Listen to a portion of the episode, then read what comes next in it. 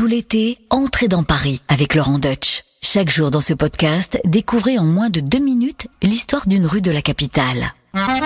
Entrez dans Paris avec Laurent Deutsch sur RTL. Je vous emmène ce matin sur la rive droite, euh, dans le 8e et dans le 9e arrondissement de Paris, euh, dans l'ouest, pour vous parler de ce boulevard qui nous plonge aussi au 19e siècle. Et pour moi, le 19e siècle de l'histoire de France, il est passionnant, c'est le plus turbulent de toute notre histoire. On va y croiser trois rois, deux empires, deux républiques, et le tout sur fond de révolution industrielle. Tout va être bouleversé. C'est une révolution des idées, des techniques, des transports, et donc pour la ville, tout va être repensé. Et un homme, à lui seul, va synthétiser toutes ces révolutions, c'est le baron Haussmann. Quand vous pensez qu'il a bouleversé 60% de la capitale et par exemple le cœur même de Paris, l'île de la Cité qui va être chamboulée à 80%, on peut comprendre qu'il va se faire des ennemis. Mais aujourd'hui encore, il a des détracteurs, mais quand on sait que Paris est une des villes les plus visitées au monde, si ce n'est la ville la plus visitée au monde, il faut reconnaître que c'est en grande partie en raison de ce charme euh, de, l'esprit d'Haussmann qu'on voit partout dans Paris. Il a eu quand même une, une vision qui encore aujourd'hui est profitable pour Paris et donc on lui a rendu les honneurs de son vivant, lui accordant un boulevard à son nom.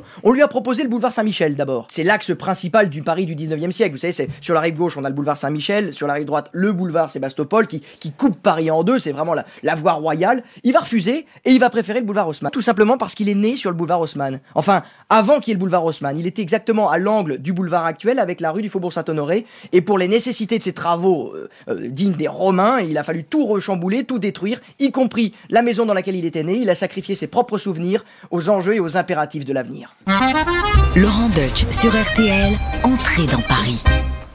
Merci d'avoir écouté ce podcast. Pour découvrir tous les épisodes, rendez-vous sur l'application RTL, sur rtl.fr et toutes nos plateformes de podcast partenaires. N'hésitez pas à nous laisser des notes et des commentaires.